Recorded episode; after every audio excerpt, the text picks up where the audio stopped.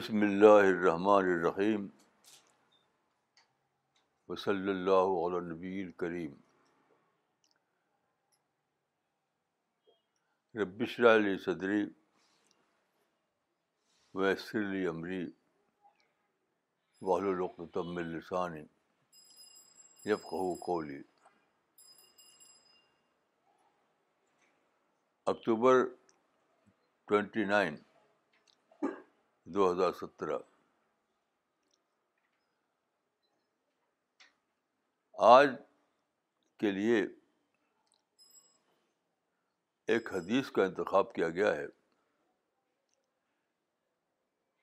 یہ سلسلہ تو درس قرآن کا ہے لیکن آپ جانتے ہیں کہ علماء قرآن کو وہی مطلوب سمجھتے ہیں اور حدیث کو وہی غیر مطلوب اس لیے دونوں کا مشتق عنوان ہم نے رکھا ہے درس قرآن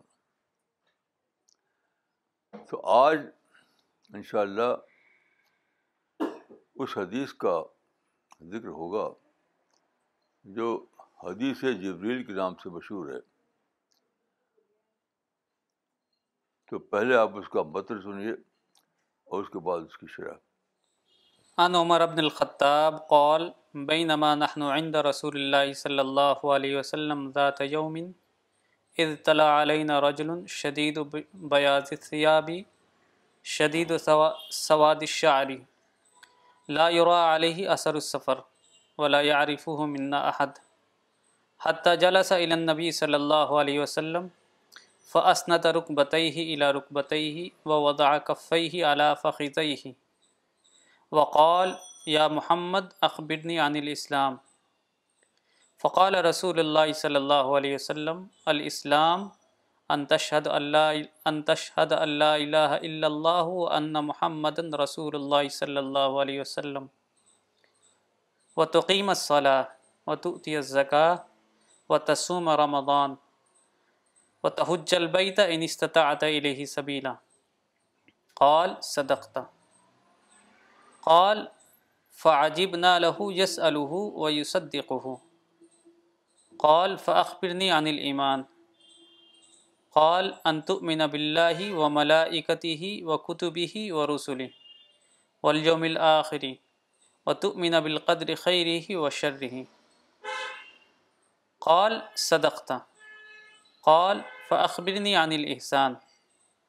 قال انط تعبد الله کا ان قطرا فعلم تكن تراه و يراك قال ف عن الساعة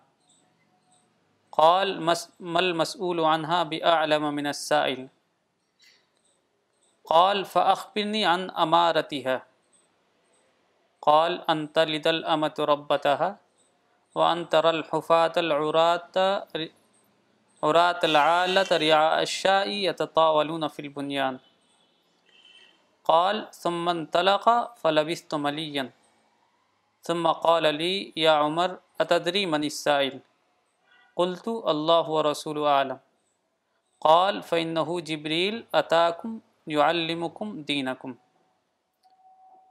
صحیح مسلم حدیث نمبر آٹھ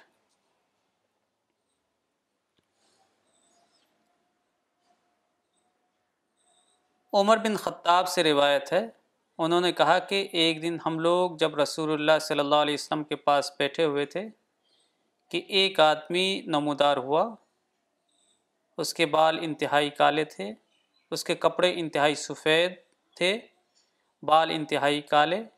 اور اس پر سفر کا کچھ کچھ اثر نہ تھا اور ہم میں سے کوئی اس کو جانتا بھی نہ تھا یہاں تک کہ وہ نبی صلی اللہ علیہ وسلم کے پاس بیٹھ گیا اور آپ کی انتہائی قریب ہو گیا اور اس نے کہا اے محمد آپ مجھے اسلام کے بارے میں بتائیں آپ نے کہا اسلام یہ ہے کہ تم گواہی دو کہ اللہ کے علاوہ کوئی معبود نہیں اور محمد اللہ کے رسول ہیں اور نماز قائم کرو زکوٰۃ ادا کرو رمضان کے روزے رکھو بیت اللہ کا حج کرو اگر تم اس کی طرف راستہ پاتے ہو اس نے کہا آپ نے سچ کہا رابی کا حضرت عمر کہتے ہیں کہ ہم نے اس پر تعجب کیا کہ وہ سوال بھی کرتا ہے اور اس کی تصدیق کرتا ہے اس آدمی نے کہا آپ مجھے ایمان کے بارے میں بتائیں آپ نے کہا کہ تو تم ایمان لاؤ اللہ پر اس کے فرشتوں پر اس کی کتابوں پر اس کے رسولوں پر اور آخرت کے دن پر اور ایمان لاؤ تقدیر کے اچھے اور برے ہونے پر اس آدمی نے کہا آپ نے سچ کہا اس نے کہا آپ مجھے احسان کے بارے میں بتائیں آپ نے کہا کہ تم اللہ کی عبادت کرو گویا کہ تم اس کو دیکھتے ہو اور اگر اس تم اس کو نہیں دیکھ رہے تو وہ تم کو دیکھتا ہے اس نے کہا آپ مجھے قیامت کے بارے میں خبر دیجئے آپ نے کہا جس سے سوال کیا جا رہا ہے وہ سوال کرنے والے سے زیادہ اس کے بارے میں نہیں جانتا اس نے کہا تو آپ مجھے قیامت کی نشانیاں بتائیں آپ نے کہا کہ لونڈیاں اپنے مالک کو پیدا کریں گی اور تم دیکھو گے کہ ننگے پاؤں ننگے بدن غریب بکریوں کو چرانے والے عمارتوں پر فخر کریں گے حضرت عمر نے کہا کہ پھر وہ چلا گیا اور ہم لوگ تھوڑی دیر ٹھہرے پھر آپ نے مجھ سے کہا اے عمر کیا تم نے تم جانتے ہو یہ سوال کرنے والا کون تھا میں نے کہا اللہ اور اس کے رسول خوب جانتے ہیں آپ نے کہا یہ جبریل تھے تمہارے پاس آئے تھے تم کو تمہارا دین سکھانے کے لیے دیکھیے یہ جو حدیث ہے ایک بہت ہی اسپیشل قسم کی حدیث ہے یعنی اس میں فرشتہ کھلے طور پر آیا ایسی علامتوں کے ساتھ کے لوگوں نے یقین کیا کہ یہ فرشتہ ہے اور اس نے دین کے بارے میں سوال جواب کی شکل میں بتایا تو میں سمجھتا ہوں کہ یہ گویا کنفرمیشن تھا یعنی جو لوگ رسول اللہ کو رسول مانتے تھے ان کو ان کے لیے یہ فردر کنفرمیشن تھا یعنی فرشتہ نے ظاہر ہو کر بتایا دیکھنے والوں کو کہ یہ اللہ کے سچے رسول ہیں اور یہ جو کہ بتاتے ہیں وہ اللہ کی طرف سے ہوتا ہے تو چانچ حدیث کے یہ الفاظ ہے کہ کہ تاکہ تمہارا دین تم کو بتائے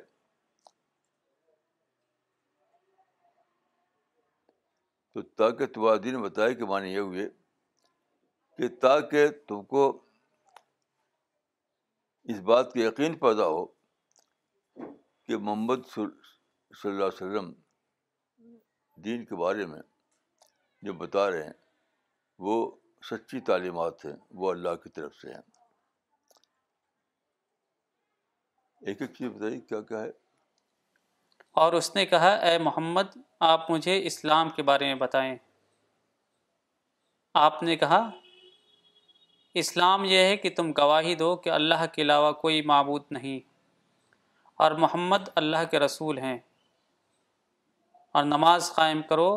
زکوٰۃ ادا کرو رمضان کے روزے رکھو بیت اللہ کا حج کرو اگر تم اس کی طرف راستہ پاتے ہو ٹھیک ہے یہ وہی باتیں ہیں جو ایک اور حدیث میں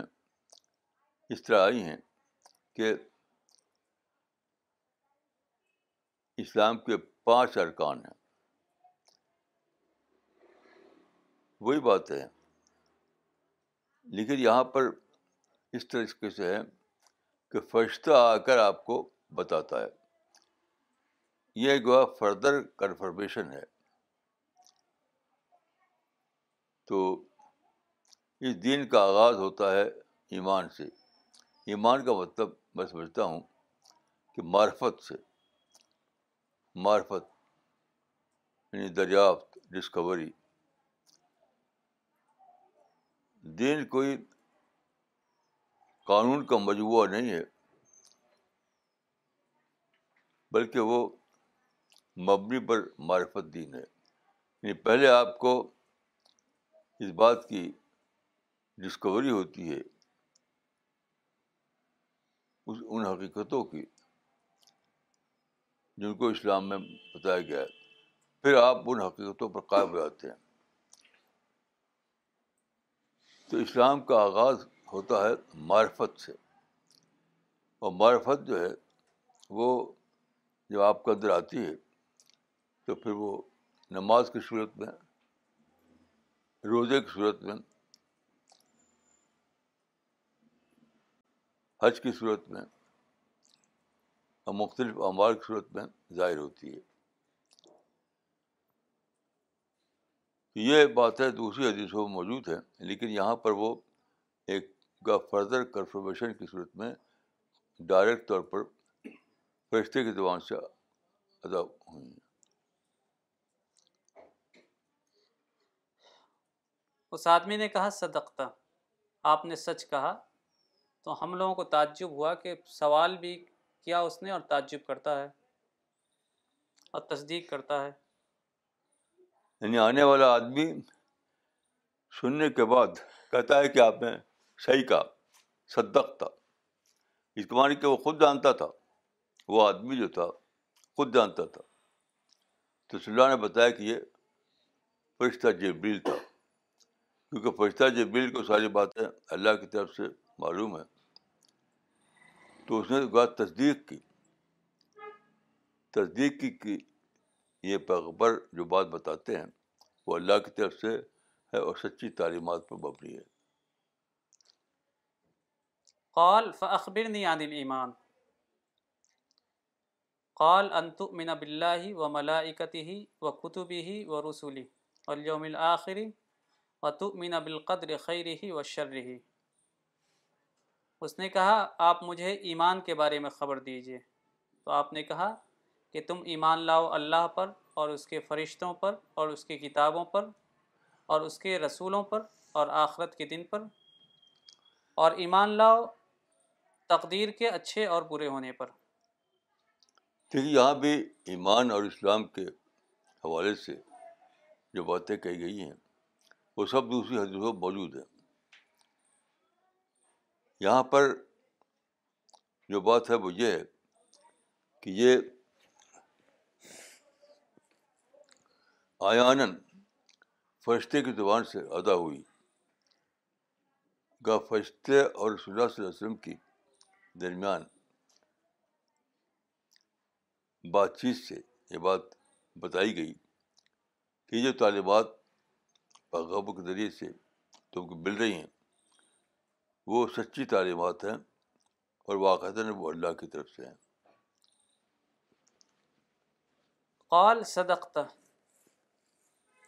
اس نے کہا آپ نے سچ کہا قال فاخبرنی عن الاحسان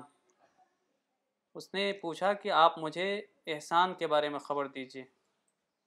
آپ نے کہا انتا ابود اللہ کا انا کا تراہو فعلم تکن تراہو فن یوراک کہ تم اللہ کی عبادت کرو گویا تم اس کو دیکھتے ہو اور اگر تم نہیں دیکھتے ہو تو وہ تم کو دیکھ رہا ہے دیکھیے یہ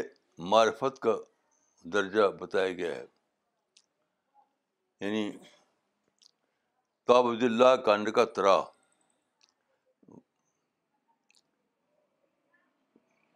اللہ کانڈ کا ترا اس طرح بات کرو جیسے کہ تم اللہ کو دیکھ رہے ہو دیکھنے کے معنی کان کا گویا کہ ایسا نہیں کہ آپ اللہ کو براہ راست طور پر دیکھنے لگیں گے بلکہ یہ شب رویت کا معاملہ ہے یعنی جب آپ کو معرفت درجے میں ایمان حاصل ہوگا اور آپ اس پر سوچیں گے تدبر کریں گے تو آپ کا یقین بڑھتا جائے گا بڑھتا جائے گا بڑھتا جائے گا یہاں تک کہ آپ کے یقین کی بنا پر ایسا ہوگا کہ آپ کو محسوس ہوگا کہ گویا کہ میں اللہ کو دیکھ رہا ہوں گویا کہ یہ درجہ صرف عبادت سے نہیں ہوتا معرفت سے ہوتا ہے تدبر سے ہوتا ہے غور فکر سے ہوتا ہے آدمی جتنا زیادہ تدبر کرے گا اتنی اس کی معرفت بڑھے گی جتنا زیادہ معرفت بڑھے گی اتنا ہی اس کا یہ حال ہوگا کہ یہاں عبادت کے معنی یہ نہیں کہ صرف نماز پوری زندگی ہماری عبادت ہے پوری زندگی میں ہمارا حال یہ ہو جائے گا جیسے کہ ہم اللہ کو دیکھ رہے ہوں یعنی شب رویت کا درجہ یہ اعلیٰ درجہ ہے اگر اعلیٰ درجہ کسی کو نہ حاصل ہو تو دوسرا درجہ یہ ہے کہ فعلب تک تو راہ فعن یراک اگر تم کو اگر یہ درجہ یعنی شب رویت کا درجہ حاصل نہ ہو تو کم سے کم یہ تو تم کر سکتے ہو کہ یہ اپنے ذہن میں بٹھاؤ کہ اللہ مجھے دیکھ رہا ہے ادھر سے کوئی مشکل نہیں یہ تو بلا شبہ ایک مشکل کام ہے کہ آدمی اپنی معرفت اتنی بڑھائے کہ اس کو شب رویت کے درجے میں اللہ کی معرفت حاصل ہو جائے لیکن دوسرا جو درجہ بتایا گیا ہے وہ تو ہر ایک کے لیے ممکن ہے یہ ماننا کہ اللہ مجھے دیکھ رہا ہے تو یہ جو کہتے ہیں القل اور اس اس معاملے میں چھوٹ نہیں ہے آدمی اس معاملے میں چھوٹ ہو سکتی ہے کہ آدمی کو شب رویت کا درجہ ملا یا نہیں ملا لیکن اس معاملے میں چھوٹ نہیں ہے کہ وہ اپنے ذہن پر یہ بات بٹھائے یہ سوچ کر نماز پڑھے عبادت کرے کہ اللہ رب العالمین اس کو دیکھ رہا ہے اللہ رب العالمین اس کے عمل سے باخبر ہے یہ مطلب ہے اس کا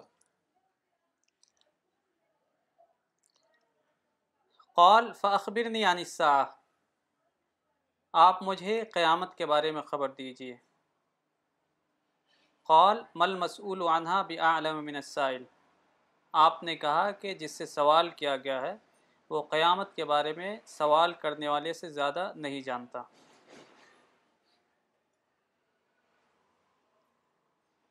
آگے قال فاخبرنی عن امارتیہ تو اس نے کہا کہ مجھے آپ اس کی نشانیوں کے بارے میں خبر دیجئے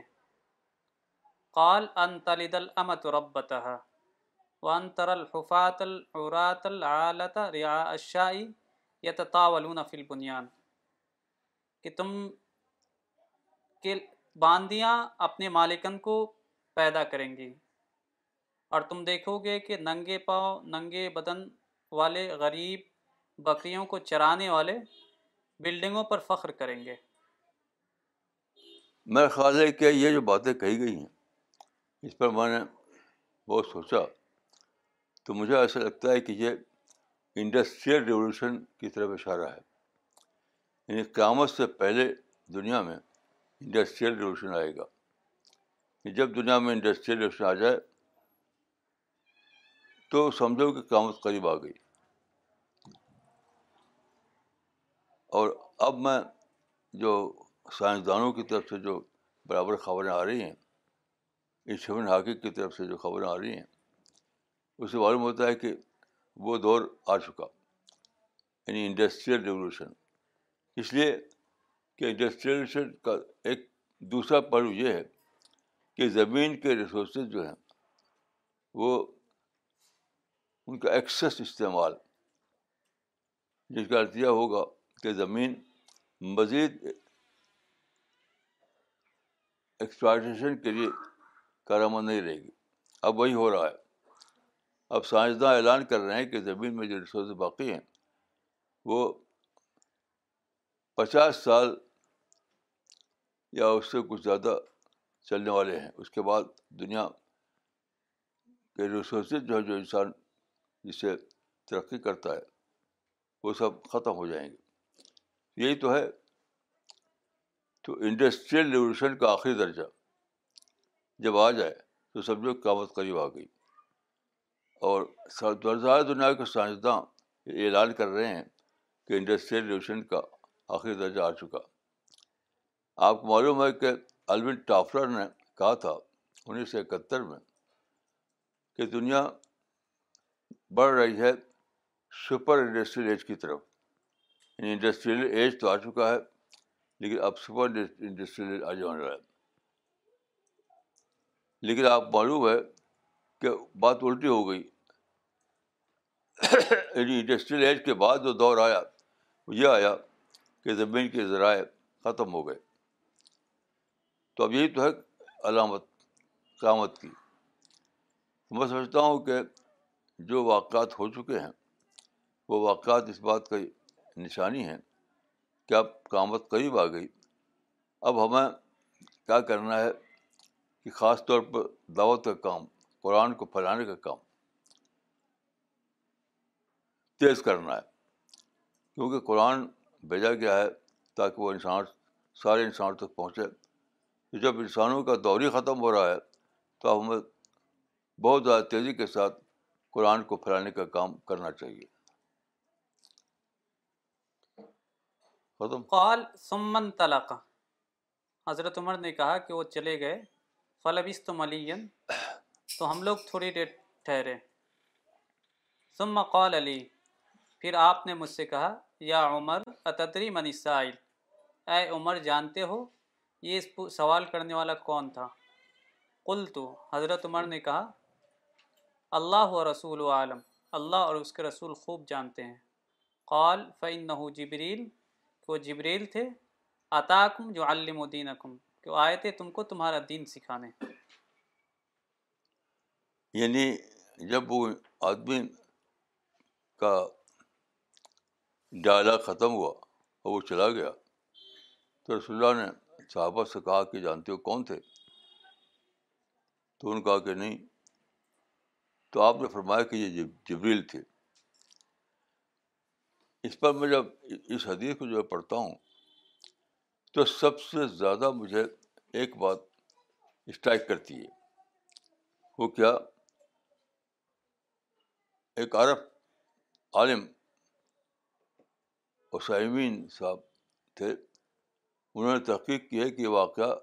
مدینہ کا ہے یعنی مدینہ میں یہ ہوا کہ جبریل لائے اور یہ ڈائلاگ پیش آیا تو آپ جانتے ہیں کہ مدینہ کے مسلمانوں کی حالت کیا تھی مدینہ مسلمانوں کی حالت یہ تھی کہ وہ اپنے وطن سے مجبور کیے گئے تھے جانے کے لیے تو اپنے وطن کو چھوڑ کر یعنی مکہ کو چھوڑ کر مدینہ آ گئے تھے وہ تو لوگوں کا حال بہت ہی زیادہ مصیبت کا تھا یعنی کھانا پینا گھر ہر اعتبار سے لوگ مصیبت میں تھے اور مزید یہ کہ مکہ چھوڑ کر رسول اللہ اور صحابہ چلے آئے مدینہ لیکن وہ جو جن کو رسول اللہ سے سے مخالفت ہو گئی تھی انہوں نے پھر بھی آپ کا ساتھ نہیں چھوڑا یا وہ اٹیک کرنا شروع کیا جب تک آپ مدینہ میں تھے تو آپ پر ظلم کیا جاتا تھا جب مدینہ چھوڑ کر جب مکہ چھوڑ کر مدینہ آ گئے تو آپ پر حملے ہونے لگے جارحانہ مخافت شروع ہو گئی تو یہ ماحول تھا جب کہ جبری لائے مدینے میں تو آپ آپ غور کیجیے کہ کیا اس طرح کی باتیں ہوئیں جو آج کل مسلمانوں کو بہت اچھی لگتی ہیں آج کل کیا ہے جہاں جائیے ظلم کی بات ہے مصیبت کی بات ہے یہی ہوتی ہے ہر جگہ کہ ساری دنیا مسلمانوں کے لیے ظالم بنی ہوئی ہے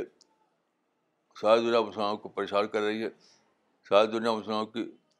ترقی میں ریکارڈ بنی ہوئی ہے یہی سب باتیں ہیں تو اس لحاظ سے آپ غور کیجیے کہ جبریل خود آتے ہیں مدینہ اور آپ کا ڈائلاگ ہوتا ہے رسول اللہ سے تو صحابہ کو سب سے پہلے ہی پہنچنا چاہیے تھا جو آج کل مسلمانوں کو ہے مسلمانوں کے اخبارات پڑھیے مسلمانوں کے پروگرام دیکھیے مسلمانوں سے ملاقات کیجیے سب یہی کا واضح کریں گے شکایت کی ظلم کی باتیں لیکن اس پورے ڈائلاگ میں کوئی ایک اشارتر بھی کسی نے نہیں پوچھا نہ رسول اللہ نے پوچھا اس کے معنی یہ ہوئے کہ یہ آج کل جو مسلمان کرتے ہیں وہ بہت ہی زیادہ یعنی غیر اسلامی باتیں اس کا اسلام سے کوئی تعلق نہیں وہ دوسروں کو کہتے ہیں کہ دوسرے اسلام و فوبیا میں پھنسے ہوئے ہیں حالانکہ خود مسلمان پھنسے ہوئے ہیں دوسروں کے خلاف ہر آدمی بس یہی باتیں بول رہا ہے کہ ہم کو مصیبت کا سامنا ہے وی آر انڈر سیج وغیرہ تو اس اس حدیث کو پڑھنے کے بعد مسلمانوں کو چاہیے کہ شکایت کی بولی بولنا چھوڑ دیں ہمیشہ کے لیے ظلم کی بولی بولنا چھوڑ دیں ہمیشہ کے لیے اس کا مطلب کیا ہوا اس کا مطلب یہ ہوا کہ صحابہ کا طریقہ یہ تھا کہ جو واقعات کیے گئے مکہ والوں کی طرف سے اس نے آپ کے اندر انٹراسپشن پیدا کیا صحابہ کے اندر انٹراسپکشن پیدا ہوا تو آپ بھی یہی کیجیے مسلمان بھی یہی کریں کہ مسلمانوں کے اندر انٹراسپکشن رہنا چاہیے اب اپنی کمیوں کی تلاش کرنا چاہیے کیونکہ قرآن میں بھی بتایا گیا ہے کہ کہ جو مصیبت تو وہاں پر آتی ہے وہ تمہاری اپنی ہی کمیوں کا نتیجہ ہوتی ہے ہما اصاب حکم میں مصیبت اللہ بما کسبت عیدی کم ایک سے زیادہ آیتوں میں یہ بات کہی گئی ہے کہ وہاں اصاب حکم میں مصیبت اللہ بما کسبت عیدی کم یہ بظاہر ظلم کا واقعہ ہو رہا ہے دوسروں کی طرف سے لیکن قرآن کہتا ہے کہ وہ سب ہوتا ہے تمہاری اپنی کمیوں کے برابر تو اس کو معنی کہ صحابہ کا طریقہ یہ تھا کہ وہ مصیبت کے وقت خود اپنی کمیوں کو تلاش کرتے تھے مصیبت کے وقت وہ خود اپنی کمیوں کو تلاش کرتے تھے یہی صحیح طریقہ ہے یہی رسول اللہ کا طریقہ تھا یہی صحابہ کا طریقہ تھا تو آپ غور کیجیے کہ جب مسلمان وہ طریقہ اختیار کریں گے جو رسول اور صاحب رسول کا طریقہ تھا تبھی تو ان کو اللہ کی مدد آئے گی اللہ کی نصرت آئے گی تو اگر اللہ کی نصرت نہیں آ رہی ہے جس چیز کو وہ ظلم کرتے ہیں وہ بدستور جاری ہے تو یہ سوچنا چاہیے کہ ہم نے وہ وہ ہم نے وہ کام کیا ہی نہیں جس پر اللہ کی نصرت آتی ہے تو کمی یہ ہے کہ ہم نے وہ کام نہیں کیا نصرت رکی ہوئی ہے نصرت خدا کی رکی ہوئی ہے تو اس کو جاری کرنے کی بات ہے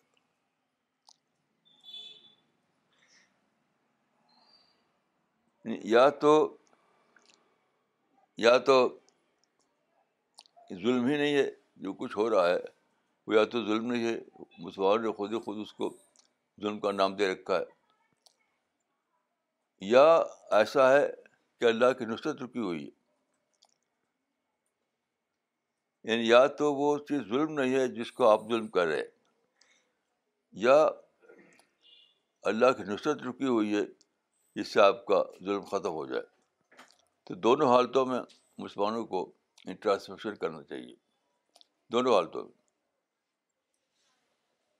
اگر وہ اگر وہ ظلم ہی نہ ہو اور آپ ظلم ظلم ظلم ظلم کہہ رہے تب تو بہت خطرناک بات ہے کہ ظلم ہے نہیں اور آپ ظلم ظلم بول رہے ہیں تو ظاہر ہے کہ دو ہی صورت ہو سکتی ہے تیسری کوئی صورت نہیں یا تو جس چیز کو آپ ظلم بتا رہے ہیں وہ ظلم ہی نہیں ہو یا ایسا ہے کہ آپ آپ کے اعمال اس قابل نہیں ہے کہ اللہ کی نصرت آپ پر آئے نصرت اللہ کی نصرت رکی ہوئی ہے تو اگر ظلم نہ ہو تب تو آپ کو ظلم کی بولی بولنا چھوڑ دینا چاہیے اور اگر نصرت رکی ہوئی ہے تو وہ کام کرنا چاہیے جس پر اللہ کی نصرت آنا شروع ہو جائے یہ ہے اس کا سبق سب سے زیادہ تو میں سوچتا ہوں کہ حدیث جبریل کا ایک پہلو تو وہ ہے کہ جو سب سے بڑا فرشتہ اللہ تعالیٰ کا ہے وہ زمین پر آئے لوگوں کے سامنے تاکہ وہ کنفرم کرے تاکہ وہ لوگوں کے سامنے ڈیموسٹریشن دے کہ یہ جو رسول ہے یہ سچے رسول ہے جو باتیں بتا رہے ہیں وہ خدا کی طرف سے ہیں اس لیے اس کو اسی سنجیدگی سے لو جو سنجید مطلوب ہے ایک یہ پہلو ہے دوسرا پہلو یہ ہے کہ یہ یہ بات رسول اور صحاب اور صحاب رسول کے میں پیش آئی لیکن انہوں نے کچھ بھی ظلم کی بات نہیں کی کوئی بھی ظلم کے بارے میں سوال نہیں کیا تو ہمیں یہ سوچنا ہے کہ جس چیز کو ہم ظلم ظلم کہہ رہے ہیں وہ کوئی بات ہی نہیں ہے بات کچھ اور ہے بات کچھ اور ہے ہم کچھ اور باتیں بول رہے ہیں جس جس چیز کو ہم ظلم کہہ رہے ہیں وہ ظلم نہ تو جبل کے نزدیک ظلم ہے نہ اللہ کے نزدیک ظلم ہے نہ صحابہ کے جو مزاج ہے اس کے مطابق ظلم ہے وہ ظلم ہے ہی نہیں وہ اپنی کوتاہیوں کا معاملہ ہے وہ خود اپنی کوتاہیوں کا معاملہ ہے تو اپنی کوتاہیوں کو دریافت کیے اور ایک حدیث سے معلوم ہوتا ہے کہ صحابہ کا ہی طریقہ تھا جب صحابہ کا کوئی مسئلہ پیش آتا تھا کوئی بات رک جاتی تھی کوئی سخت معاملہ پیش آتا تھا تو وہ سوچتے تھے کہ شاید ہم نے کسی عمل میں کوتاہی کر رکھی ہے ہماری اپنی کسی کوتاہی کر دی ہے تو یہ سوچتے تھے وہ لوگ بیٹھ کر کہ وہ کون سی کوتاہی ہے ہماری جس نے اللہ کی نصرت کو روک دیا ہے جب بھی اللہ کی نصرت رکے گی تو ہماری کسی کوتاہی کے برابر رکے گی تو ہمارا کام اس وقت یہ ہونا چاہیے کہ ہم سوچ کر یہ جانیں یہ دریافت کریں یہ ڈسکور کریں کہ وہ کون سی کون سا عمل ہم سے نہیں ہو رہا ہے جس کی بنا پر اللہ کی نصرت رک گئی ہے تو یہ ہے طریقہ صحیح انداز میں سوچنے کا اور صحیح انداز میں عمل کرنے کا جب اس طرح ہم سوچیں گے تبھی یہ ممکن ہوگا کہ اللہ کی رحمت آئے اللہ کی نصرت آئے اور اللہ کی رحمت اور نصرت کی وجہ پر ہمیں کامیابی حاصل ہو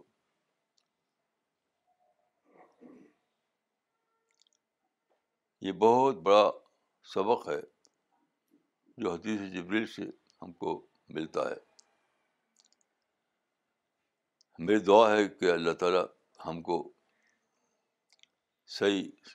سوچ دے ہم جانے کے صحیح طرز فکر کیا ہے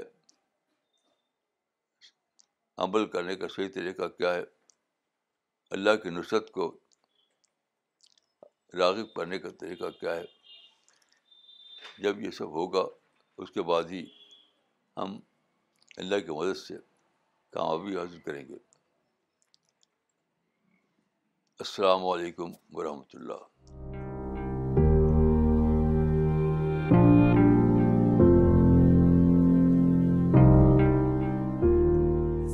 sharing session first two C P S groups the ulama group and ladies group went on travel last week the ulama group went on travel to Punjab region of India and the ladies group went on to travel to Calcutta so I will first invite from the ulama group Maulana Fayazuddin Umari sahib to come and share his Punjab experience with all Maulana Fayazuddin امری بسم اللہ الرحمن الرحیم وصل اللہ علی النبی الکریم جیسا کہ ہمارے قارین رسالہ کو پتہ ہے کہ رسالہ کا جو ٹو پوائنٹ گول جو ہے معارفت اور ادخال کلمہ تو سمجھے گویا کہ یہ سفر جو ہے ادخال کلمہ کے مقصد کے تحت کیا گیا تھا جانے سے پہلے یہ طے ہوا تھا کہ پنجاب میں ہمیں ایسے پوائنٹس یا ایسے افراد ڈسکور کرنا ہے جو قرآن ڈسٹریبیوشن میں ہمارے مددگار بن سکیں تو اس سلسلے میں میں اور مولانا اقبال عمری صاحب لاسٹ منڈے کو یہاں سے سیدھے امرتسر پہنچے امرتسر جانے سے پہلے ہمارے ایک دوست ہیں شاہ نظر ندوی انہوں نے کچھ وہاں کے لنکس دیے تھے تو ہم جاتے ہی وہاں پر ایک لاج میں ہمارا قیام رہا دوسرے دن جو صاحب کا نمبر ملا تھا ان کے ہاں ہم پہنچے وہ وہاں کے سب سے پرانے عالم مانے جاتے ہیں مولانا حامد قاسمی صاحب مسجد خیر الدین حال بازار امرتسر تو وہاں تیس سال سے وہ امام ہیں تو ان سے جب ہماری ملاقات ہوئی تو انہوں نے کہا کہ آپ دائی اسلام ہیں اور لاج میں ٹھہریں گے آپ آپ کو ہم لاج میں ٹھہرنے نہیں دیں گے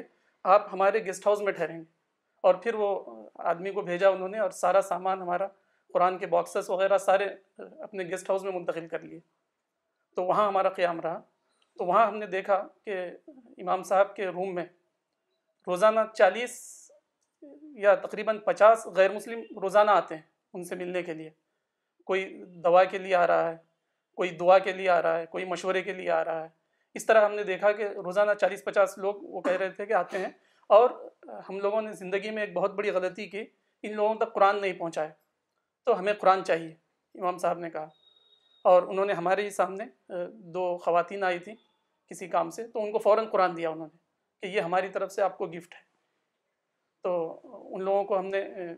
امام صاحب کو ہم نے کاپیاں فراہم کروائی اور کہا کہ مزید کاپیوں کے لیے آپ کانٹیکٹ کر سکتے ہیں اس طرح وہاں جو ہے چار یا پانچ علماء سے ملاقات ہوئی نوجوان بھی تھے اس میں سے اور معمر بھی تھے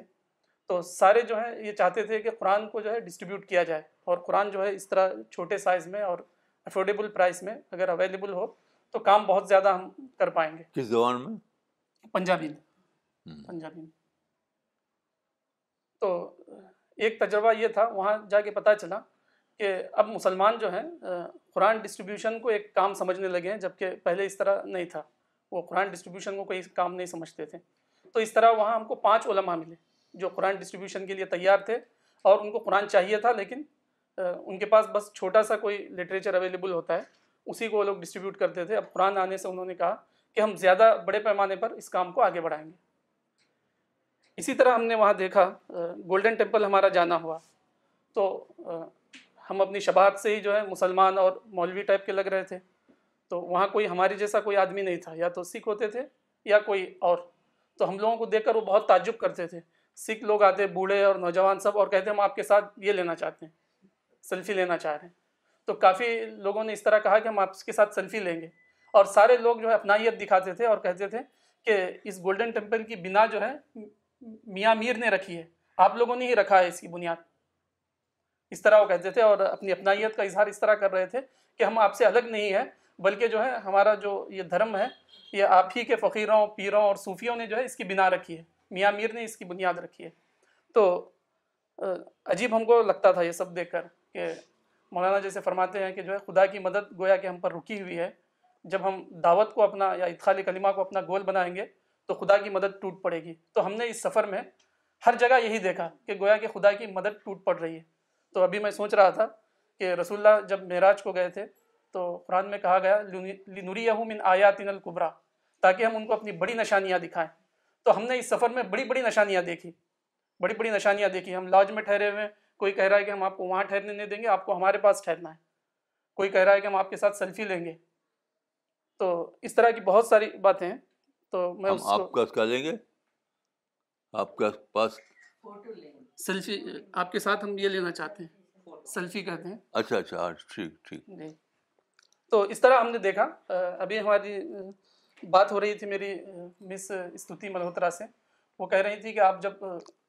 پنجاب کے دورے پر جا رہے تھے تو میں ڈر گئی تھی کہ پنجاب میں آپ لوگ کیسے جائیں گے پتہ نہیں کیا واقعات پیش آ جائیں گے لیکن اس کے بجائے ہماری فیلنگ بالکل اپوزٹ تھی بلکہ ہم پنجاب میں ہی سب سے زیادہ ایزی فیل کر رہے تھے پنجاب میں ہی سب سے زیادہ لوگوں کو ہم نے ویلکم دیکھا ویلکم کرتے ہوئے دیکھا اور بہت زیادہ میزبانی والے مزاج سے پیش آتے ہوئے دیکھا تو یہ بہت ہی عجیب پنجاب کا ہمارا سفر تھا اور بھی بہت ساری باتیں پھر اس کے بعد یہ طے ہوا تھا کہ ہم ہرپیت سنگھ صاحب جو موجودہ جار جتہ دار کا عہدہ ملا ہے ان کو ان کے ہاں ہم کو جانا ہے جنہوں نے ہمارے پنجابی قرآن کا ٹرانسلیشن کیا ہے ان کے پاس جانا ہے تو ان سے بات چیت ہوتی رہی اور ہم ان تک پہنچے تو ہر ایک یا دو گھنٹے میں وہ فون کرتے تھے کہ اب آپ کہاں پہنچے ہیں اور کبھی فون نہیں لگتا تو مسز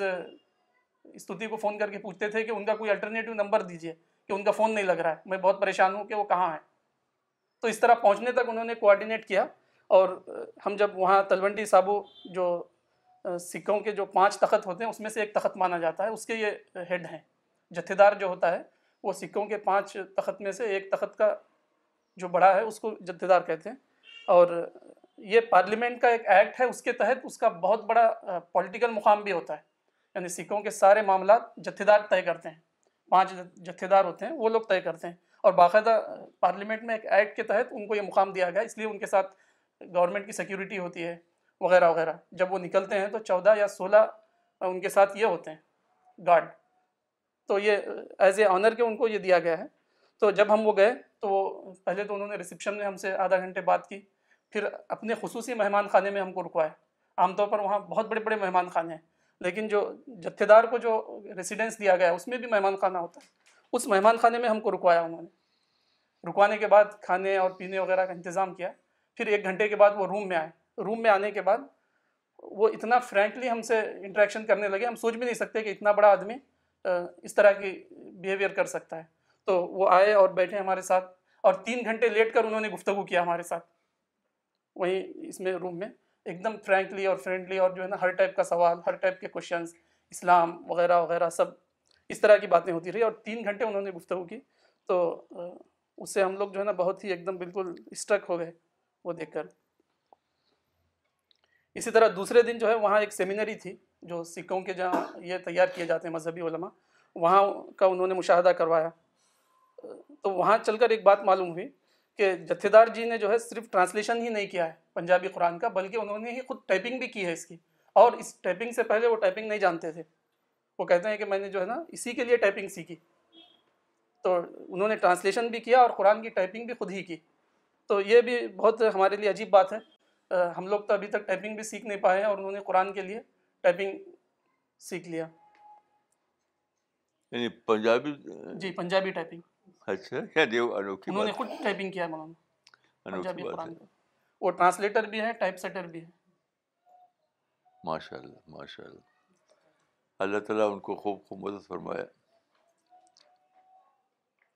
اس کے بعد جو ہے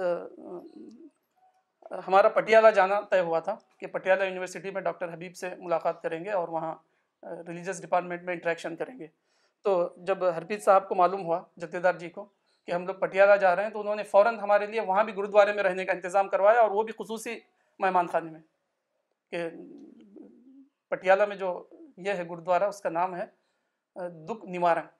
بہت بڑا گرودوارہ ہے بہت بڑا گرودوارا اس کی ایک پوری ہسٹری ہے ہم دیکھ سکتے ہیں تو وہاں انہوں نے خصوصی مہمان خانے میں انتظار انتظام کروایا اور پھر ایک آدمی کو ہمارے ساتھ لگا دیا کہ یہ سارے آپ کے معاملات طے کریں گے وہی ہم کو یونیورسٹی لے گئے اپنی کار میں اور پھر واپس چھوڑا اور بہت ساری جگہ انہوں نے ملاقاتیں کروائی تو پٹیالہ یونیورسٹی میں ڈاکٹر حبیب صاحب سے بہت سارا انٹریکشن ہوا اور وہاں کے اسٹوڈنٹ سے جو ہے ڈیڑھ گھنٹے تک بات ہوتی رہی پندرہ بیس منٹ جو ہے اسپیچ رہی اس کے بعد ڈسکشن رہا ڈسکشن میں بہت اچھے کوشچن کیے انہوں نے مثلاً ایک کوشچن یہ تھا کہ جب آپ لوگ طاقت میں ہوتے ہو پولیٹیکل پاور میں ہوتے ہو تو خوب تن تنا کر رہتے ہو اور جب جو ہے پولیٹیکل پاور ختم ہوتا ہے تو پیس کی باتیں کرتے ہیں انہوں نے ایک کوشن کیا پھر انہوں نے کہا کہ جہاد کیا ہوتا ہے یہ ایک کوشچن تھا ان کا اس طرح کے مختلف کوشن تھے اور بہت اچھے کوشن تھے وہ اس سے ہمارا بھی بہت سارا ذہن کھلا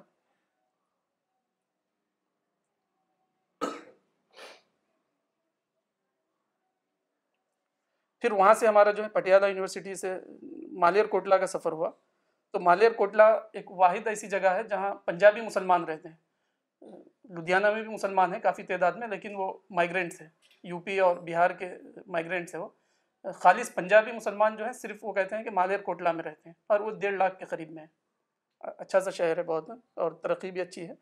تو وہاں ڈاکٹر یوسف صاحب ہے جنہوں نے پروف ریڈنگ کیا تھا ہمارے قرآن کی اور وہ ڈسٹریبیوٹر بھی ہمارے پہلے ہی سے آلریڈی تو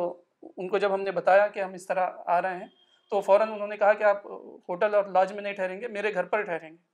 تو پھر وہ بس اسٹینڈ سے ہم کو اپنے گھر لے گئے وہاں انہوں نے سارا ہمارا انتظام کیا اور بہت سارے لوگوں سے انہوں نے ملاقات کروائی جیسے ڈاکٹر اشرف تھے انہوں نے بھی پروف ریڈنگ کی ہماری پنجابی قرآن کی اور بھی جماعت اسلامی کے دفتر میں بھی وہ لے گئے وہاں بھی لوگوں سے انہوں نے ملاقاتیں کروائی تو مالیر کوٹلا کے بارے میں میں پڑھ رہا تھا تو ایک واقعہ بہت اچھا مجھے لگا میں وہ شیئر کرنا چاہوں گا کہ جب پارٹیشن کے جو واقعات ہو رہے تھے واقعات میں دونوں طرف بہت سی زیادہ حالات خراب تھے لیکن ماریل کوٹلا جو ہے بالکل پیسفل تھا تو اس کا ریزن لوگوں نے یہ لکھا ہے کہ گری گرو گوبند سنگھ جو ہے گوبند سنگھ جو دسویں گرو ہیں ان کے دو لڑکوں کو سرہند کے نواب نے دیوار میں زندہ چنوا دینے کے لیے کہا تھا تو مالیر کوٹلا کے جو نواب جو تھے اس وقت وہ کورٹ میں تھے اس کے سرہند کے نواب کے پاس انہوں نے اٹھ کر کہا کہ تمہاری یہ حرکت بالکل قرآن اور اسلام کے بالکل خلاف ہے اور بالکل غیر انسانی ہے اور وہ انہوں نے واک آؤٹ کیا وہاں سے کوٹ سے سرہند کے نواب کے پاس تو جب گرو گوبند سنگھ کو اس بات کا پتہ چلا تو وہ بہت ہی زیادہ ان کے یہ ہو گئے شکر گزار اور انہوں نے اپنے حکم نامے میں مالیر کوٹلا کے لیے دعائیں کی اور یہ کہا کہ مالیر کوٹلا سے ہمارے ہمیشہ تعلقات اچھے رہیں گے تو جب سارے واقعات ہو رہے تھے تو مالیر کوٹلا بالکل پیسفل تھا تو اس طرح جو ہے واقعات لکھے ہوئے ہیں تو اس سے بھی ہم کو یہی پتہ چلتا ہے کہ اگر ہم دائی بنے انسانیت ہمارا سب سے بڑا کنسرن ہو تو ہمارے لیے ہر جگہ راستے کھلے ہوئے ہیں اور خدا کی مدد ہم پر کود پڑنے کے لیے تیار ہے اس پر میں اپنی بات کو ختم کرتا ہوں اور دعا کرتا ہوں کہ اللہ تبارک تعالیٰ ادخال کلمہ کے لیے ہم کو قبول فرمائے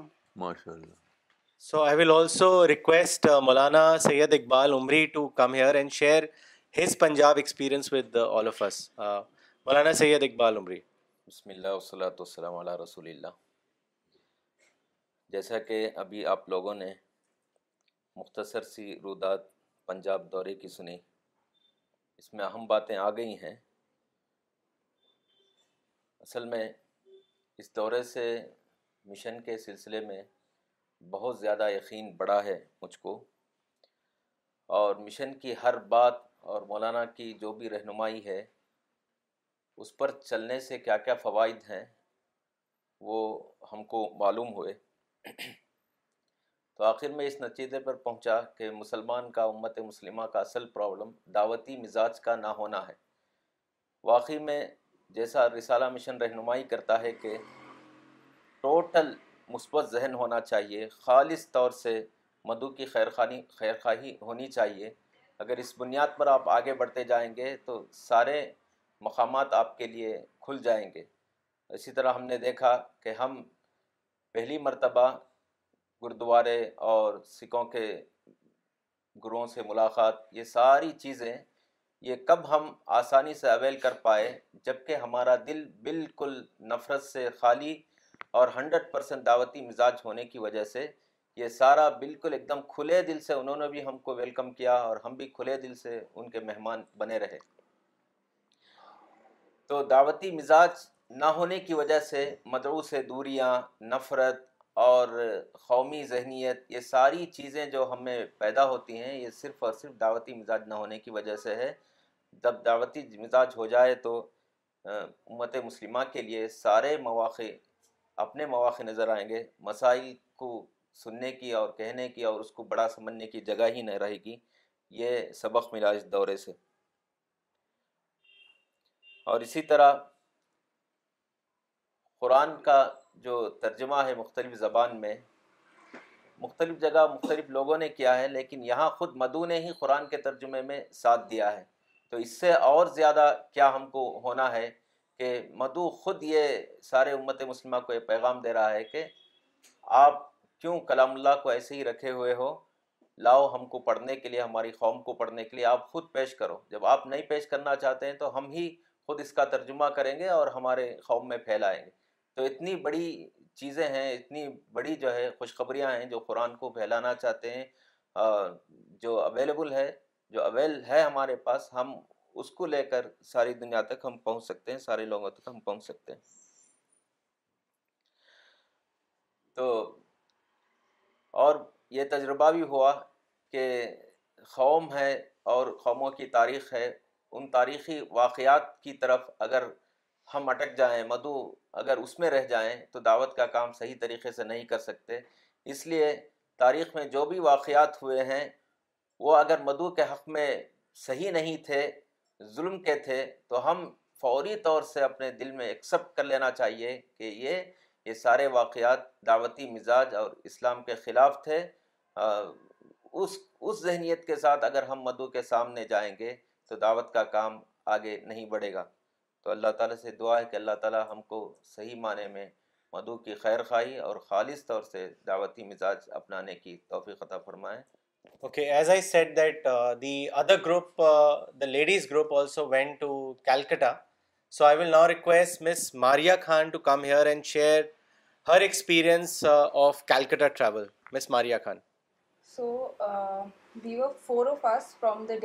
on the twenty fourth October Sadia Sofia Suhaib and I and we reach Calcutta in the morning of twenty fourth October and we were received at the airport by Abdullah Sahab from the Calcutta C P S team and Aftab Sahab and one more C P S member from the Calcutta C P S team in the flight when we were coming from Delhi to Calcutta when we were exiting the flight Sadia gave many copies of the Quran, around 7 to 8 copies of the Quran and the pamphlet Reality of Life to an air hostess, and she said that this is a spiritual gift from our side to the entire crew, including the captain. So that air hostess was quite amazed, and she thanked Sadia and said this is a very precious gift. So on the 24th of October we had one main program in the evening, which was at the Bishop's College. Bishop's College is a very uh, historical college uh, in Calcutta. It is a theological seminary where uh, Christian students are offered theological education.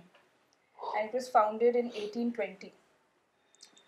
And it's an Anglican Christian college. So we all were supposed to speak on 3 topics given by the principal of the Bishop's College. And those topics were on Islam and state, heaven and hell دامک understanding so dispel at set that کرو a of understanding to these topics سویزینس topics and after that was a Konsar session so there are lot of coach the audience as this and and uh, we and I realized that the audience was very intellectual and very educated, and they had many good questions on Islam. And most importantly, I realized that they were asking us questions on our topic. I mean, they picked up statements from our speech and they asked questions based on what we had said. So that was very interesting. And also I realized that it's very important to uh, engage with such Madhu who are intellectual and educated, because at that point in time when they question you, I mean, their questions are very, very incisive, and their questions really bring about a brainstorm in your mind. I mean, that as Fayyaz Sahab said, that it really opens up your mind. Otherwise, you do have knowledge about Islam and understanding about Islam, but your mind doesn't experience that uh, storm only when you uh, engage with them, interact with them and answer their questions, that is the moment when you uh, really try to, answer them up to your capacity. So after that, uh, on the 25th of October, we had a program at a school in Calcutta. It was Loyola High School, Boys' School. So this was the first time that we interacted with school students, and there were about 300 of them. So our uh, pattern of interacting with the students was very different. We realized that school students do not uh, prefer to listen to a lecture because that becomes very monotonous for them. So we all four decided, along with Shabina Appa, who was with us while we were deciding, that it's important to uh, show them videos and to also interact with them during the uh, course of the talk. So from Delhi we prepared a talk in which uh, we interspersed many videos in the talk. So Suhaib made all those videos with the help of Mayank, and those videos were basically, those videos and the entire talk was mostly success oriented. It was a motivational, inspirational talk because we realized that school students might not generally be interested in Islam or Quran, etc. But they were very uh, uh, perceptive when we started speaking to them about success, failure, motivation, and uh, etc. So the school program was also quite interesting. We learned a number of things. This was the first time that we had interacted with school students, and mm, later on we were discussing with the Calcutta team that this pattern of speaking and showing videos and then questioning the audience, interacting with them can be replicated again if any CPS group goes to a school, because this is the pattern which school students or college students would prefer. Instead of sitting through a lecture, they may lose their attention. So after that, uh, the third day we went to the Ramakrishna Mission branch base, which is based in Belur Mutt, but it had a branch in Calcutta. So uh, the Belur Mutt, it was about 1.5 hours from Calcutta. We couldn't go there, and that is supposed to be the headquarters of Ramakrishna Mission. We went to a branch in Calcutta, and that branch in itself was very well equipped. It was a huge campus, and um, primarily uh, their mission uh, um, is based on the statement that serving man is like serving God. So that is why they serve the community, uh, people from all backgrounds, all religions. And uh, they have a very good school of languages which offers 19 languages to students from all backgrounds. And uh, the principal of the school of languages went around with us and showed us the entire school, and she told us that many Muslim students and many Muslim women come and take courses there. So that was also a very good experience. Uh, they had an excellent library, a children's library and library for the adult, and uh, so that was a nice experience. And we had a discussion with the president of the Ramakrishna Mission also, and he was also quite happy to know that we were engaged in peace and spirituality work. Sadia told him about a verse from the Quran uh, which said that you should uh, there should be no compulsion and coercion in religion. So he was quite amazed to know about that, and he said that such teachings of the Quran need to be popularized. And on the third day, we had a ladies program uh, which comprised of 30 to 35 ladies from Calcutta who were doing dawah work. And the topic of our discussion was the importance of dawah work. And I thought that uh, we all uh, would have to motivate the ladies to do dawa work. But after we spoke, the ladies also spoke and shared their experiences, and we realized that all of them were already doing dawa work. They had very good experiences. So this was a very interesting experience for me, that the Calcutta team has a huge uh, number of ladies as members, and they all are doing dawa work in a very devoted manner. So this was a very good experience. And I think now Sadia would like to say something. I just have uh, a few uh, observations and uh, few experiences to share. Um, to begin with, um, like Maria said, our first program was at the Bishop College, which is a theological seminary. So the program went very well, and uh, the question answer round also went very well. Um, post the question answer round, we had uh, uh, tea, and we had interaction over tea. At that time, I had an interaction with one student, and I want to share that experience, that interaction. So this student came up to me uh, with a teacher of the seminary, and the teacher told me that uh, one of my students wants to ask you a question. And so I said, yes, uh, what is the question? So the student told me that, so during the when I was talking, I was supposed to talk about the Islamic understanding of prayer. So when I was talking, after my talk, I made the entire uh, uh, all the participants present read the Quran with me. So and while I was reading uh, the Quran, I was quite moved and I was crying. So this student asked me that I want to ask you, do we have to always cry when we read the Quran?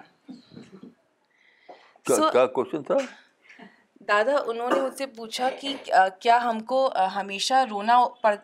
رونا ہے جب ہم قرآن پڑھیں گے کیا اچھا اچھا so when he asked me this question I did not know how to answer this question I was I was absolutely quiet I was quiet because I was thinking that I this is a student dedicated dedicated his life to religion he is but he has never experienced and he has never been moved uh, when he has been uh, trying to connect himself to God, when he is uh, reading something, some holy scripture. Why is it that he has never had that experience? So that really, with his question came another question in my mind that I have in front of me a person who has never had that experience. It was so astonishing for me. Uh, so that made me think about the fact that the uh, tremendous amount of dawa work that needs to be done, not only among people who have, but to all people actually, to all people. So uh, that was uh, uh, one experience I had, and then post that we went to um, the next day. We had to go to Loyola High School, which was also a Christian-run school, and the program there went really well. The students were very their participation was uh, brilliant. They were very uh, excited to answer questions, and um, uh, we had to cut short the entire presentation, but they were quite disappointed. They wanted to see the other clips. So from that experience, I learned that about the fact that the kind of opportunity that awaits us is tremendous. Uh, the amount of uh, work that Christians have done is great. Uh, they have opened schools, colleges, etc. And after educating children, after doing such tremendous work, they've just opened the field for us to go and give them the Quran. That was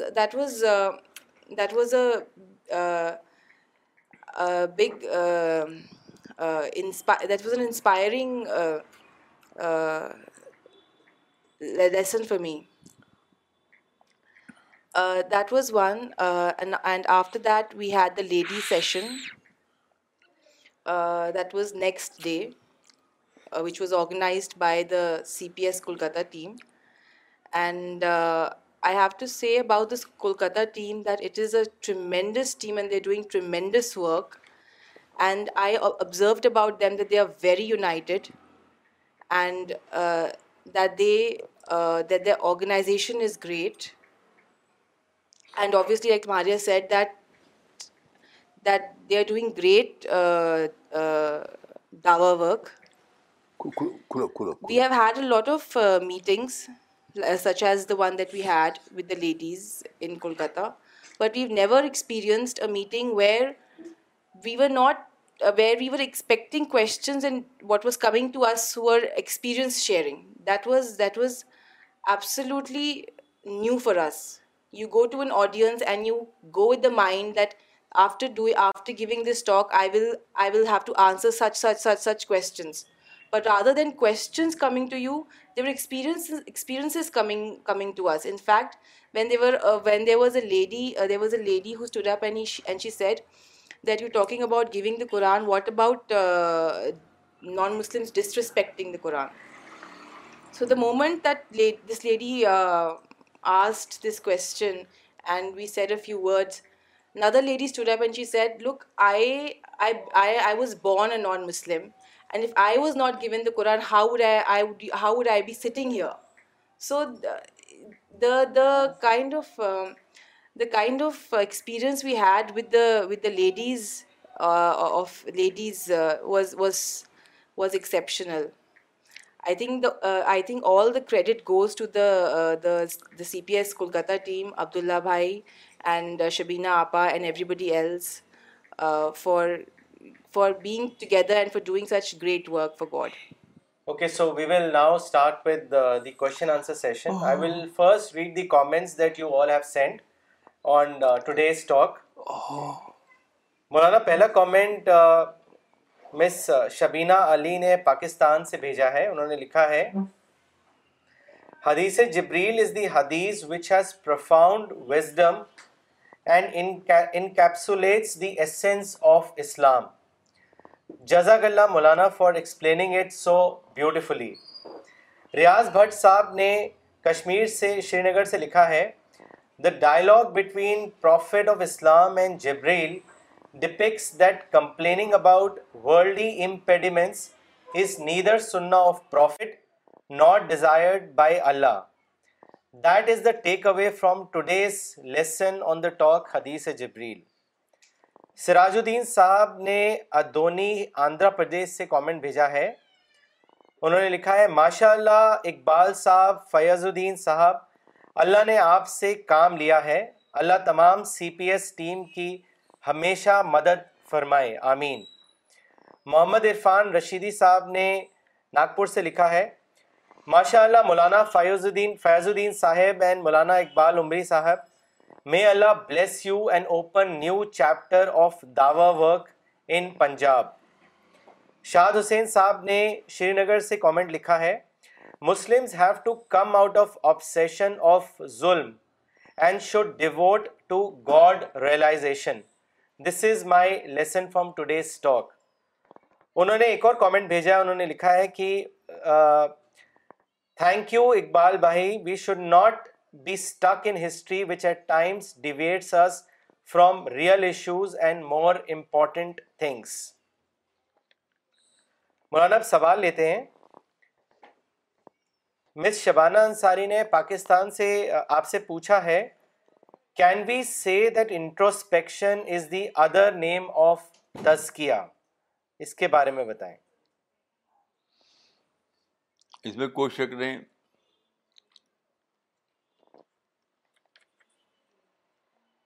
میں یہ کہہ سکتا ہوں کہ تزکیا کے بغیر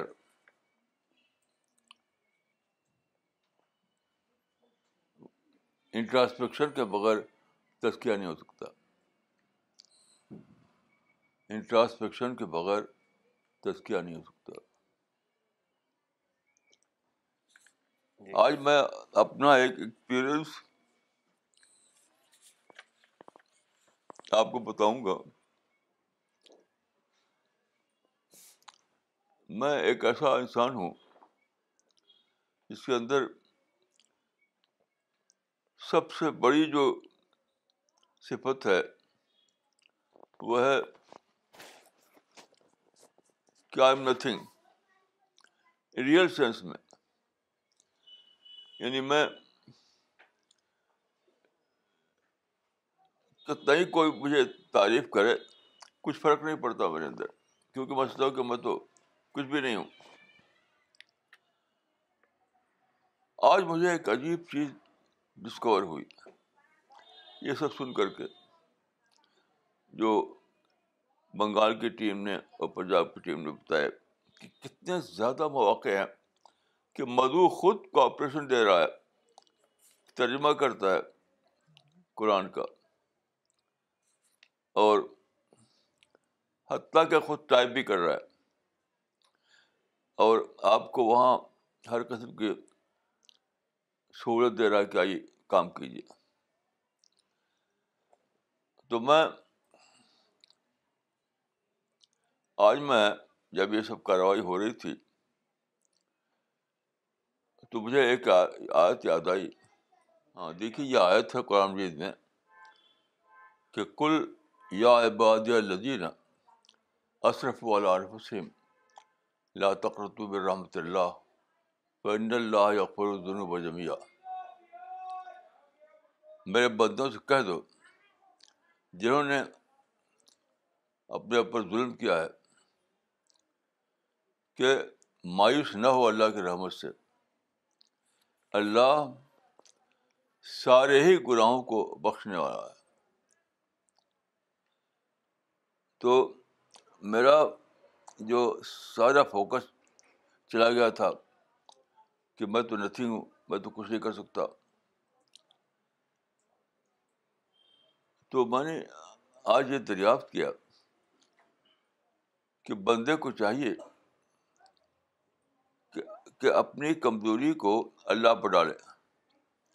یہ آیت کہتی ہے اے بندے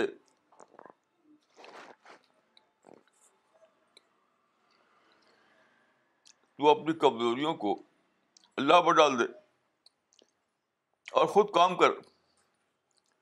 کیونکہ اگر تو ایسا نہیں کرے گا تو دعوت کے کام میں کمی ہو جائے گی آدمی ڈی آز ہو جائے گا اپنے کو کم سمجھے گا اس کی ہمت نہیں رہے گی تو بہت عجیب نقطہ میری سرمایہ آیت کا کلیا عباد الدین اشرف علسین لا تقرر اللہ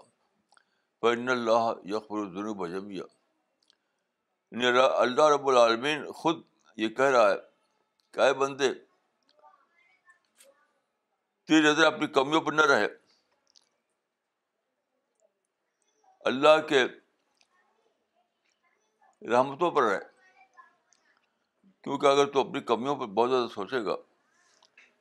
تو ڈیمارلائز ہو جائے گا اسی لیے قرآن میں ہے کہ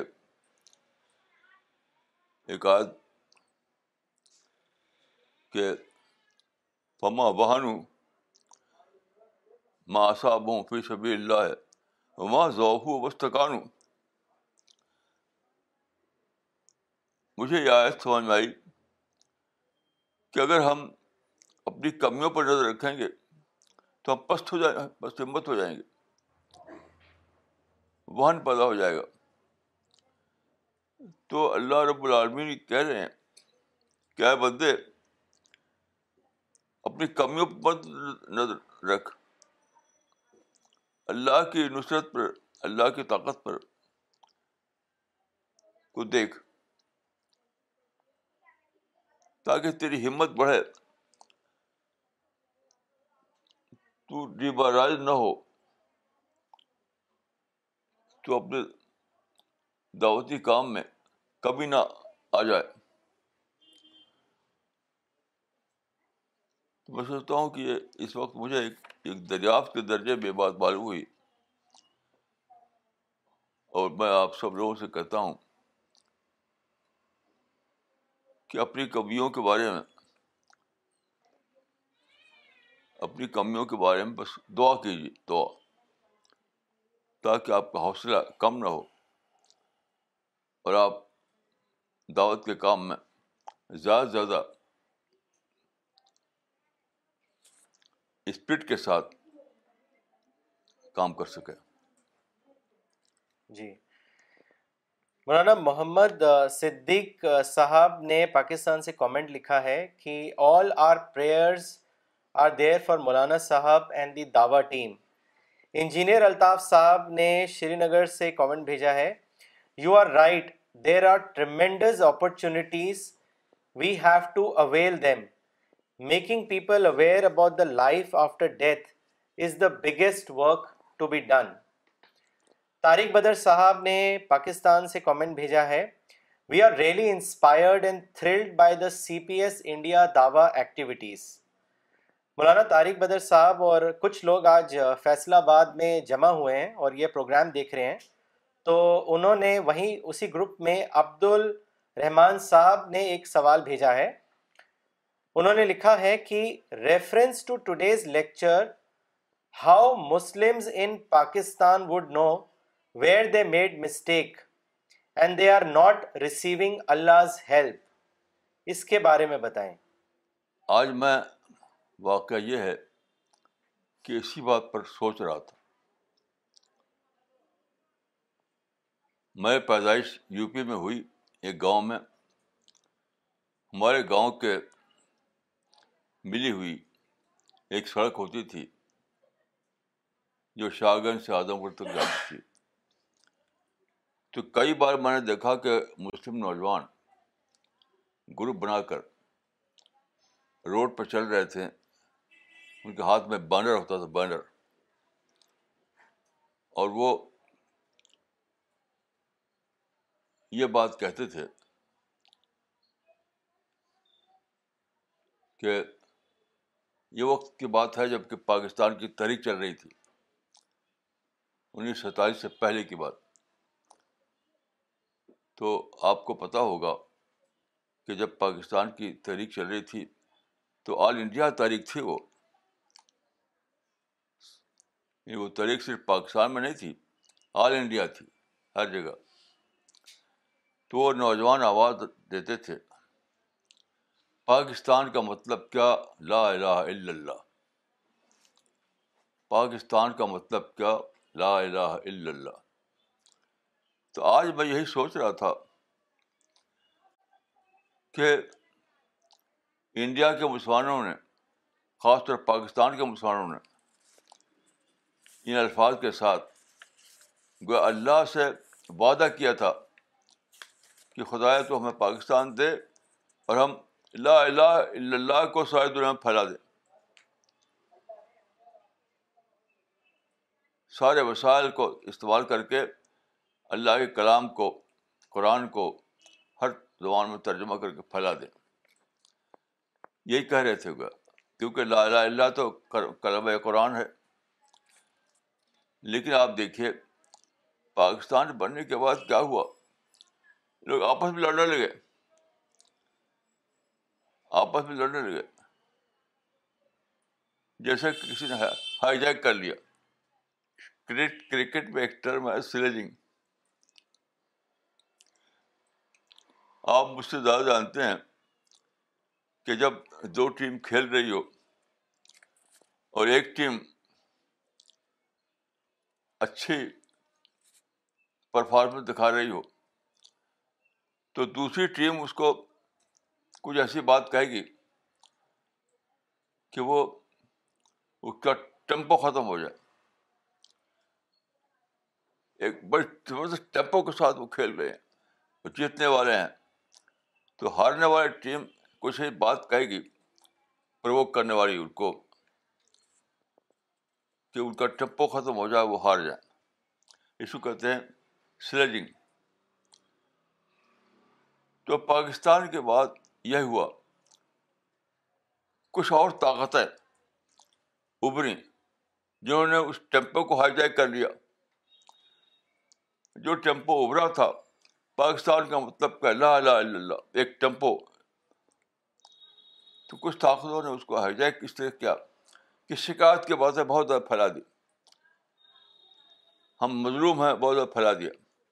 بس لڑائی بھڑائی شروع ہو گئی جس کو دیکھیے بس ہم مظلوم ہیں ہمارے ساتھ برا سلوک ہوا ہے ہمارے ساتھ حق تلفی ہوئی ہے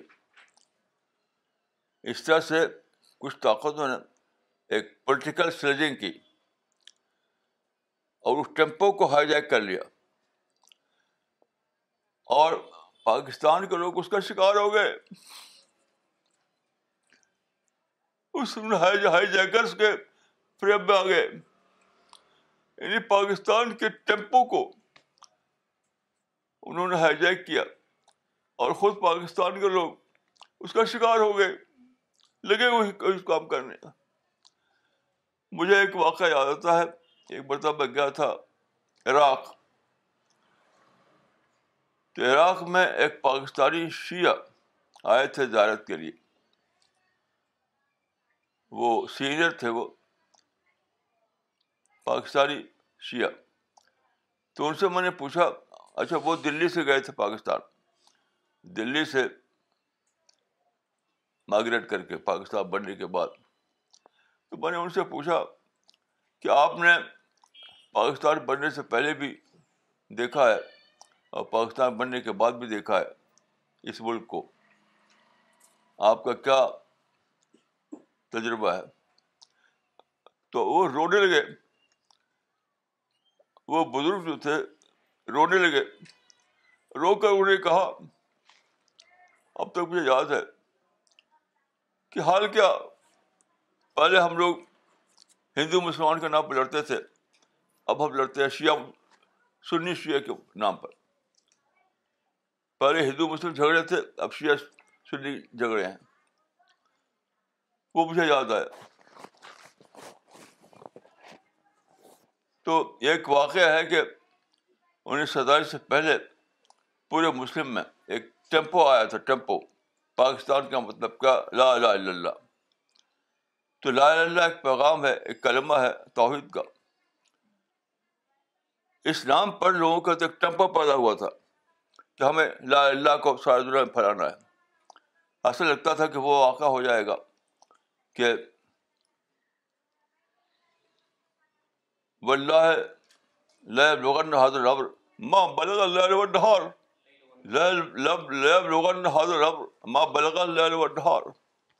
تو لگتا تھا کہ یہ ٹیمپو اللہ اللہ کے نام پر آیا ہے جو رسول اللہ نے وہاں پر رسول اللہ کا طریقہ تھا مکہ میں قلو لا لا اللہ تفلو آپ وہاں پر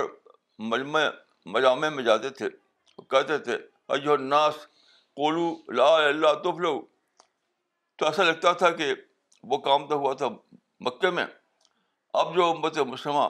کے اندر ٹیمپو پیدا ہوا ہے لا اللہ کا تو ساری دنیا میں وہ پھیل جائیں گے اور کہیں گے دنیا سے اے لوگو توحید کا راستہ پکڑو اے لوگو قرآن کو پڑھو لیکن ایسا لگتا ہے کہ کوئی شیطان کود پڑا اس نے ہائی جیک کر لیا اس ٹیمپے کو اور وہ ٹیمپو اویل رہ گیا وہ جو ٹیمپو تھا وہ انویل رہ گیا تو میری دعا ہے کہ اللہ تعالیٰ عرآ پاکستان کو سمجھ دے اور دوبارہ اس ٹیمپو کو ریوائو کرے وہ دوبارہ اس ٹیمپو کو روائی کرے اور رسول اللہ کی جو سنت دعوت تھی آپ کہتے تھے لوگوں کے پاس جا جا کر کے کولو لا لا اللہ اجہ الناس کولو لا اللہ تب رہو تو اہل پاکستان دنیا کے سامنے کھڑے ہو کر کہیں اے لوگوں قرآن کو پڑھو اے لوگوں ہم تمہاری اپنی قابل انڈرسٹینڈیبل زبان میں قرآن کو ہمارے پاس لائے ہیں اہل پاکستان اس وقت اللہ نے پھیلا بھی دیا ان کو دنیا میں تقریباً دو سو ملک ہے لیکن ایک مرتبہ میں نے پڑھی تھی رپورٹ تو تقریباً سارے ہی ملک میں اہل پاکستان پھیلے ہوئے ہیں تو وہ وہ ٹیمپو روائی ہو اور اہل پاکستان جا جا کر ہر جگہ کہیں ان کی اپنی زبان میں چاہے کہ ہم قرآن کو تمہاری انڈرسٹینڈ لینگویج میں لے کر آئے ہیں پڑھو اس کو یہ تمہارے تمہارے رب کا کلام ہے تو اس ٹیمپو کو ریوائو کرنا ہے here we miss the train here we missed the train us train کو پکڑیا پکڑیے اس ٹیمپو کو ریوائو کیجیے اور ساری دنیا کے سامنے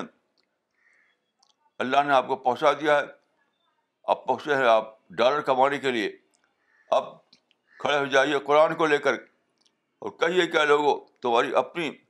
انڈرسٹینڈیبل لینگویج میں ہم لائے ہیں خدا کا کلام لو اس کو پڑھو یہی میرے دعا ہے یہی میں اللہ تعالیٰ سے دعا کرتا ہوں مولانا اگلا سوال بھیجا ہے شری نگر کشمیر سے عامر موری صاحب نے انہوں نے پوچھا ہے کہ مولانا kindly guide how can we identify our weaknesses and then overcome them how can a person come to know that he or she needs introspection اس کے بارے میں بتائیں بہت سیدھی بات ہے آپ اپنے آپ جو کچھ کر رہے ہیں اس کو کمپیئر کیجیے اللہ تر اللہ کے رسول کی بات سے فور بار معلوم ہو جائے گا آپ کو آج جو ہے آپ نفرت کرنا لڑائی کرنا بم پھینکنا یہ کر رہے ہیں رسول اللہ نے کیا کیا تھا پیسفل طریقے سے قرآن کا پیغام پہنچانا لوگوں تک بس